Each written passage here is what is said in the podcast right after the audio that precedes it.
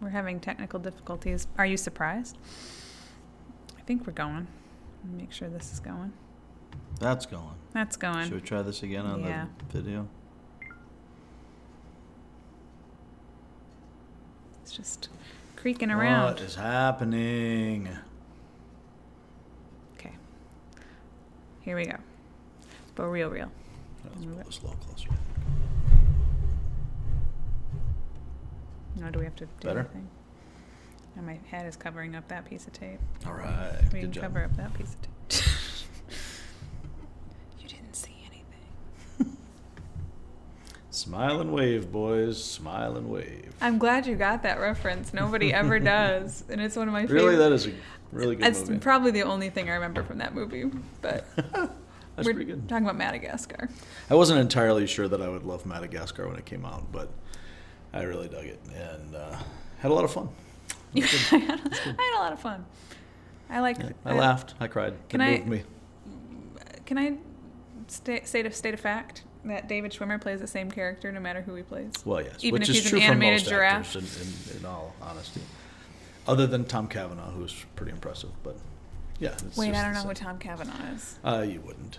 And the name sounds familiar. He, well, I think he at one point he was in Scrubs, I believe, which I never really watched. He was the lead character in Ed. He Oh, we talked about him before. Harrison Wells on Flash. he was on. He uh, plays like 15 different versions versions of Harrison Wells on Flash of himself, different versions of the same character, and he plays each of them differently. He was in a Hallmark movie. That's how I know him. Ah, Just one, several years ago. Okay, It was a Karen Karen Kingsbury. nice. Welcome.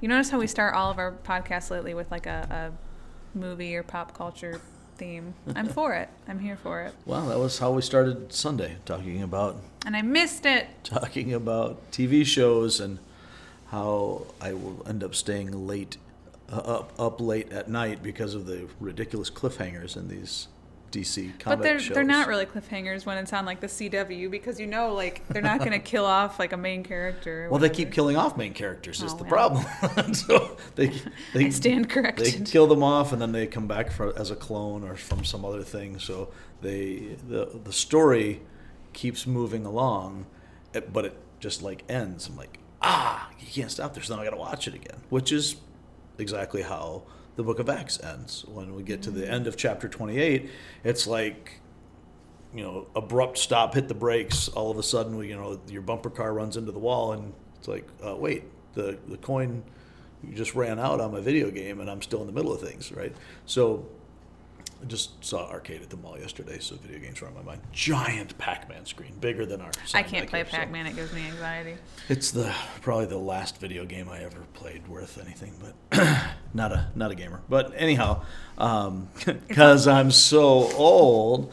Anyhow, uh, You said it. well, the video games came out when I was a kid, so I'm an OG when it comes I was a that. Mario girl. Like I was Nintendo through and through. I Yeah. never messed with PlayStation or whatever. I got I got an Xbox right after college because I got I got really into uh, Call of Duty. I just loved like playing online with people and killing other people. Probably not good for this podcast. We but can it set was up like counseling later. it was cathartic in a weird way. I loved it. I didn't talk to anybody or like do the weird headset thing. I just liked, you know, pretending It's- I was cool. It's very possible that we probably, you know, with the sermon called Cliffhanger, we probably should have called the podcast Sidetracked because we're really good at Yes, that. we are. I'm That's sorry. one of our strengths. No more Call of Duty. No, I think I, I wasn't good I, at I'm it. pretty sure I'm the one that sidetracked us. I but wasn't anyway, good at it. as we're you know working through this, that's what happens at the book uh, with the Book of Acts. When we get to the end of chapter 28, Paul gets to Rome, and then that's it. And and, and you're flipping the page going, wait, what? Right. The, so what happened here? And so, uh, you know, he's shipwrecked in, in 27. They wash up on the island of Malta. They find hospitality from uh, from the native islanders there, uh, whatever.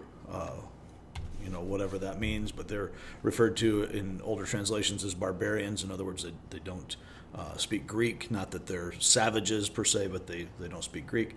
Um, so the the island's chief official, uh, Publius, puts them up, all 276 of them apparently, in his estate.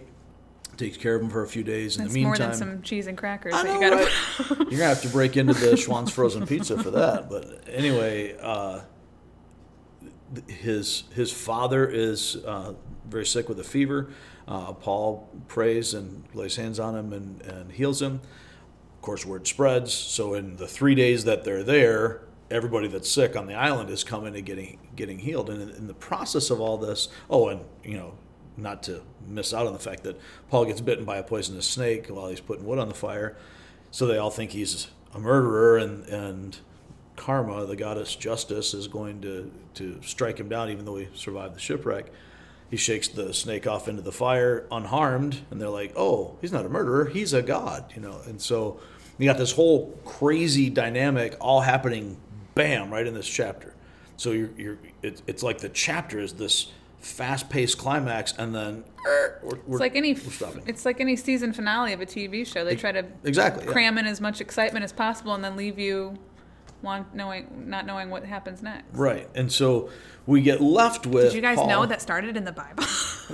with Paul in Rome on house arrest. So he's he's got a guard there with him um, to to keep him, you know, incarcerated.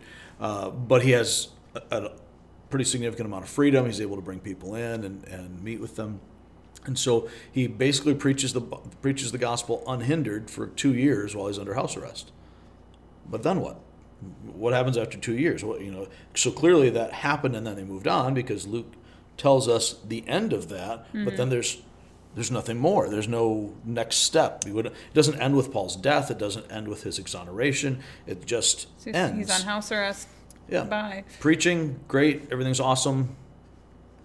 Romans 1. I'm like, uh, what? what? What happened here?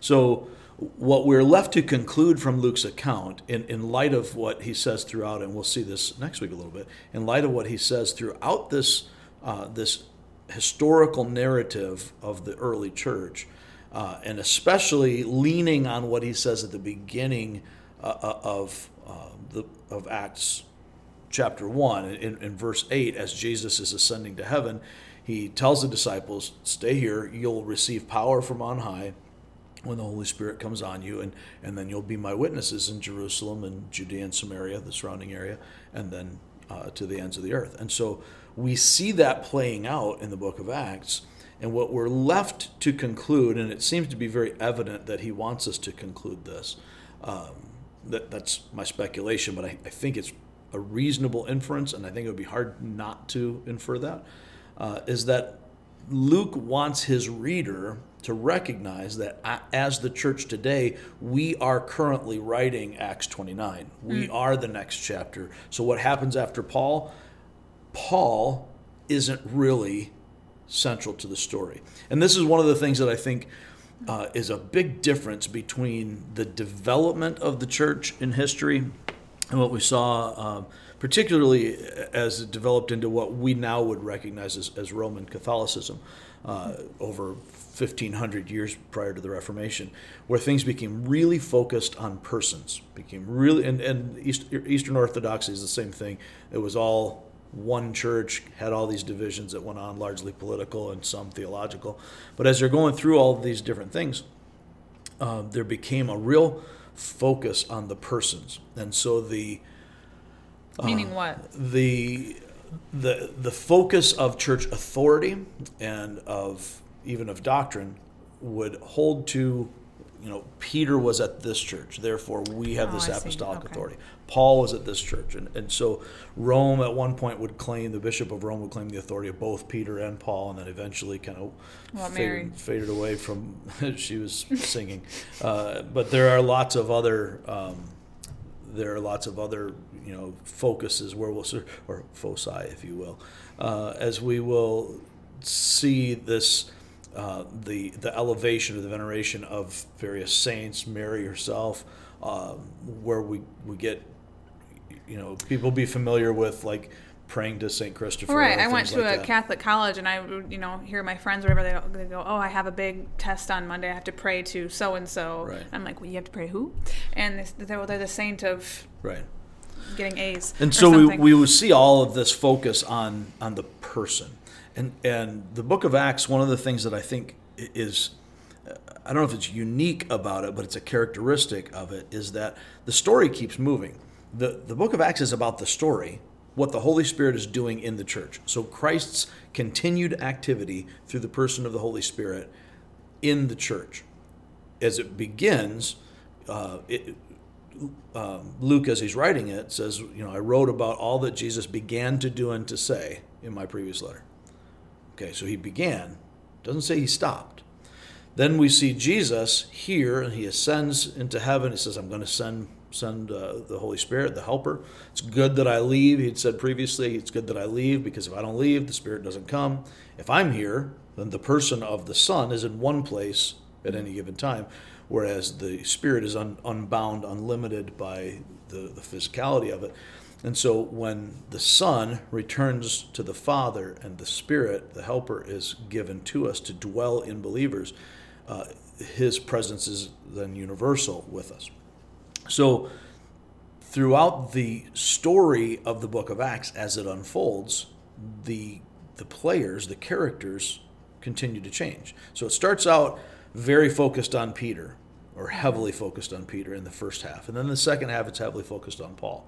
But even within those narratives, those might be the center points uh, for a lot of it, but it, it's always about Christ. It's always about the, the the emphasis of the gospel and the mission that's been given. And so, because of what Christ did for us, now the empowerment of the Holy Spirit in us, which happens in, in chapter 2, it changes everything. And so, because that's changed everything, it's not just Peter's gospel or Paul's gospel, it's the gospel of Jesus Christ. And so each one of these, I just was watching a, a 1954 movie about Martin Luther this morning as I was doing some things. Um, because that's what nerds do, I guess. I'm watching black and white movies while I'm eating my crackling oat bran, and uh, That's what old. and I was eating that at 20. So was, you know, as soon as it came out, I was eating it. So anyway, uh, it, during the negotiation with the princes, they and again this is a Hollywood version of it, but. Um, Not a documentary. no, although you know, like all those epic movies that came in the '50s and '60s, they put a lot of research Right. into trying to get it right. So anyway, they're um, they show the this debate about the with the princes as uh, Melanchthon and uh, and I don't know who was with them anyway. They're going to go negotiate uh, with the church, with um, the representatives of, of Rome, um, Eck in particular. But anyhow, they're going to, to negotiate this and to make sure that you know what you're putting forth is the the gospel of Luther, Luther's church, not the Pope's church, not Rome's church. And, and it's no, no, this it's Christ's church. This isn't about Luther or the Pope. This is about Christ. And that's the emphasis that a lot of times, even today, even uh, in the the generations that followed the Reformation, we still go back to this identification with a person or, or hmm. with a particular teaching or a particular denomination. And that's the kind of thing that seems to be contrary to Luke's approach in writing this. Peter comes and goes. You got Peter and John. John is there with Peter. So it's Peter and John with the keys to the kingdom, right? We're going to talk about all that stuff. And so, you know, focused, emphasized the keys of the kingdom, Peter and John, except for John just kind of disappears from the narrative and doesn't get talked about. It doesn't say what happened to John or where he went, doesn't make a big deal about it. He's there, then he's not. And Peter's there, and then the narrative focuses in chapter six and seven on, on the deacons and the, um, the ministry that takes place in the, in the physical caring, meeting needs ministry, uh, and then the martyrdom of Stephen. And, and so, you know, all of a sudden you shift to a total focus on, on Stephen. Well, Stephen's dead. And then you go on and you got to focus in chapter 8 on, on uh, um, Philip and the Ethiopian, and then um, uh, Simon Magus comes, the, the whole uh, let me buy the power of God from you kind of thing. And so Peter's back in the main of it again. And then chapter 9, Paul gets saved. And so then Paul becomes the focus of it. And you don't see much about Peter. He's there in the background. He comes up a couple of times, but, but he's really not the point. Paul keeps going. and- what we find out is Paul's not really the point either. While he might be the primary mouthpiece, he's the guy that's going about doing these things. Paul de emphasizes his own role as you look at his letters. Like this, what, are you kidding me? I'm, I am not less than these other so called super apostles. But this has never been about me. I didn't come to you to be impressive. I didn't come to try and, you know, cleverly word things so that you're impressed with my oratory skills or anything like that. Came so that you would see the power of God. You would experience the power of God in your lives. And his own perspective is I don't care who's preaching it if it's the mm-hmm. gospel. It doesn't matter if it's me or Apollos or Joe Schmo down the street. If it doesn't even matter if they're sincere. If the true gospel is being preached and people are being brought to Christ and God is being glorified, that's the point. So when we get to Acts 28, Paul, who is the center of everything in this, uh, and, and I say that deliberately and almost ironically, um, it, he's he's the mouthpiece of God. They're on uh, they're on the boat in chapter 27. Everything's going bad, and he tells them, you know, hey, we should dock and wait this out. They decide not to, and they're about to get capsized. And he's like, well, guys, you should have listened to me before, but I just want you to know, God says everybody's going to survive. Just stick with it. Do you know? Follow this, and and everybody's going to survive. Some guys try to escape. Says, if they don't stay, you're not going to make it. But if they stay, everybody survives.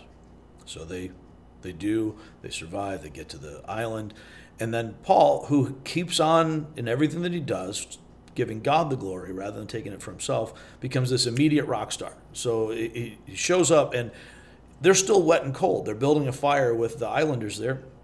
And as they're doing this, he gets bitten by the snake. Oh my gosh, terrible murderer. Let's watch him die. So they all sit around and watch him. Nothing happens oh, wait, he's a god. And Paul, I can just picture him just, you know, the SMH rolling his eyes, you know, I'm like, come on, let, let me tell you about a real God. And using this illustration of I, I should be dead right now. Mm-hmm. Everything that you know is, I got, I have this venom. I should be dead, but I'm not. Let me tell you how this works in a spiritual sense.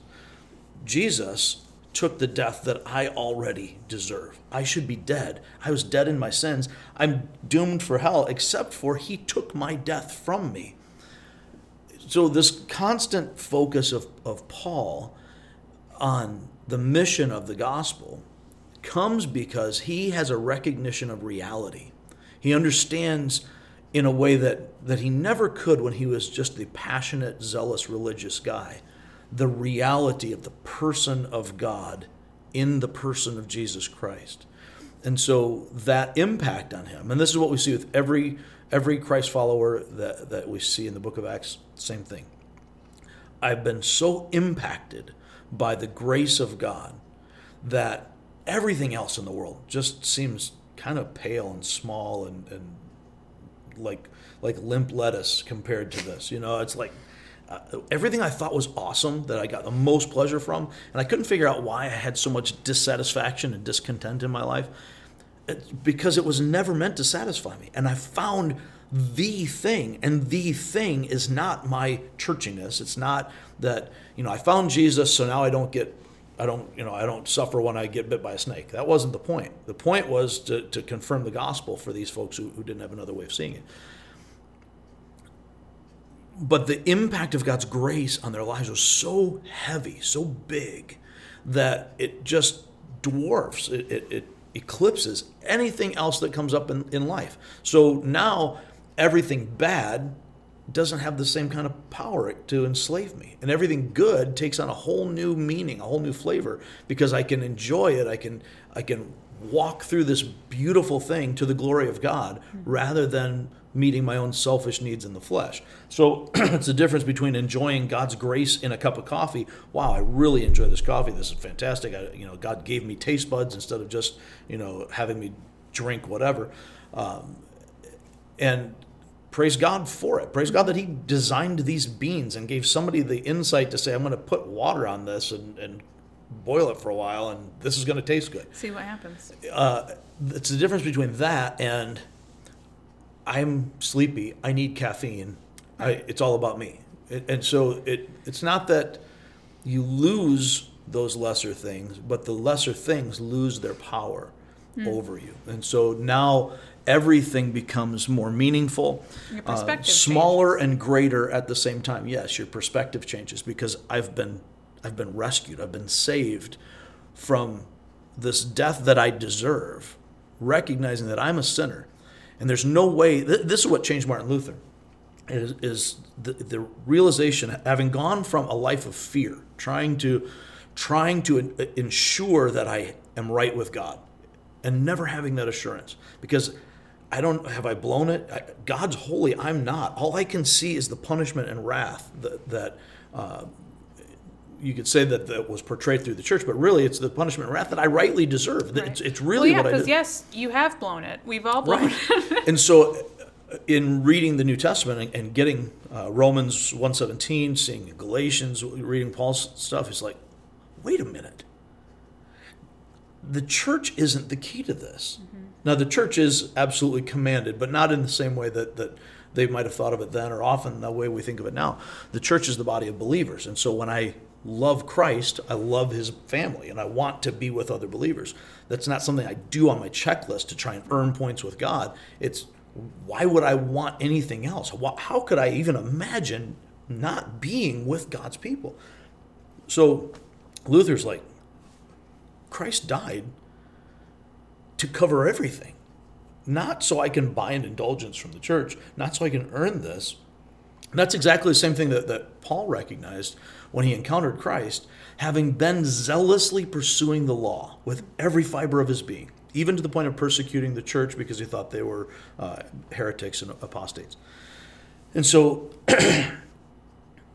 Paul then, encountering Christ, realizes I can't ever be good enough. Mm-hmm.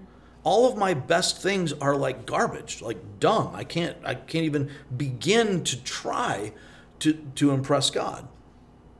And that's okay because this same God, without being impressed, not by any acts of righteousness that we've done, but according to his mercy, reached down into time, took on flesh, and became sin for me so that I could become the righteousness of God. He did it all, apart from my even seeking it or wanting it. He did it all. And then he reached in and opened my eyes and allowed me to see this and gave me the, the, the grace to repent, to turn from my way to his way. And for the rest of his time, for the rest of his life, Paul just can't see life any other way. Whatever junk happens, and of course, it's not like, you know, he stopped being human. All, all, of a sudden, he had some some super soldier serum that everything's comic books, and so it, it, it just get that reference. uh, and, and he magically has these superpowers, so he never has temptation anymore. Right. That's not Paul. Or doesn't fear or whatever. Right. So he, he's in some sticky situations. He goes through all the same emotions everybody else would go through, mm. but he's already tasted of this divine wonder, and so now the rest of it is like okay, it small potato. It can happen. It just doesn't weigh as much as the grace of God. And so once he really grasped that, it changed everything. And and I guess that's really what what we need to be seeing as Christ followers today is is we need to just like Paul did, we need to grasp the gravity of God's grace. We need to, to, to get just how big and wide and deep and heavy. And, and we see that even in Paul's prayers for the churches. He'll, he'll write things like that. It, it's my, my prayer for you that you will grasp how, how deep and wide, how great and magnificent and marvelous this grace is, because that is what will ultimately change us. And then we don't go on a mission trip so that we can impress God. Right. You know, so we're checking off our box and we can be more spiritual or we can look the part to somebody else. We don't even care about that anymore. It's he died for me. How can I do anything else but live for him?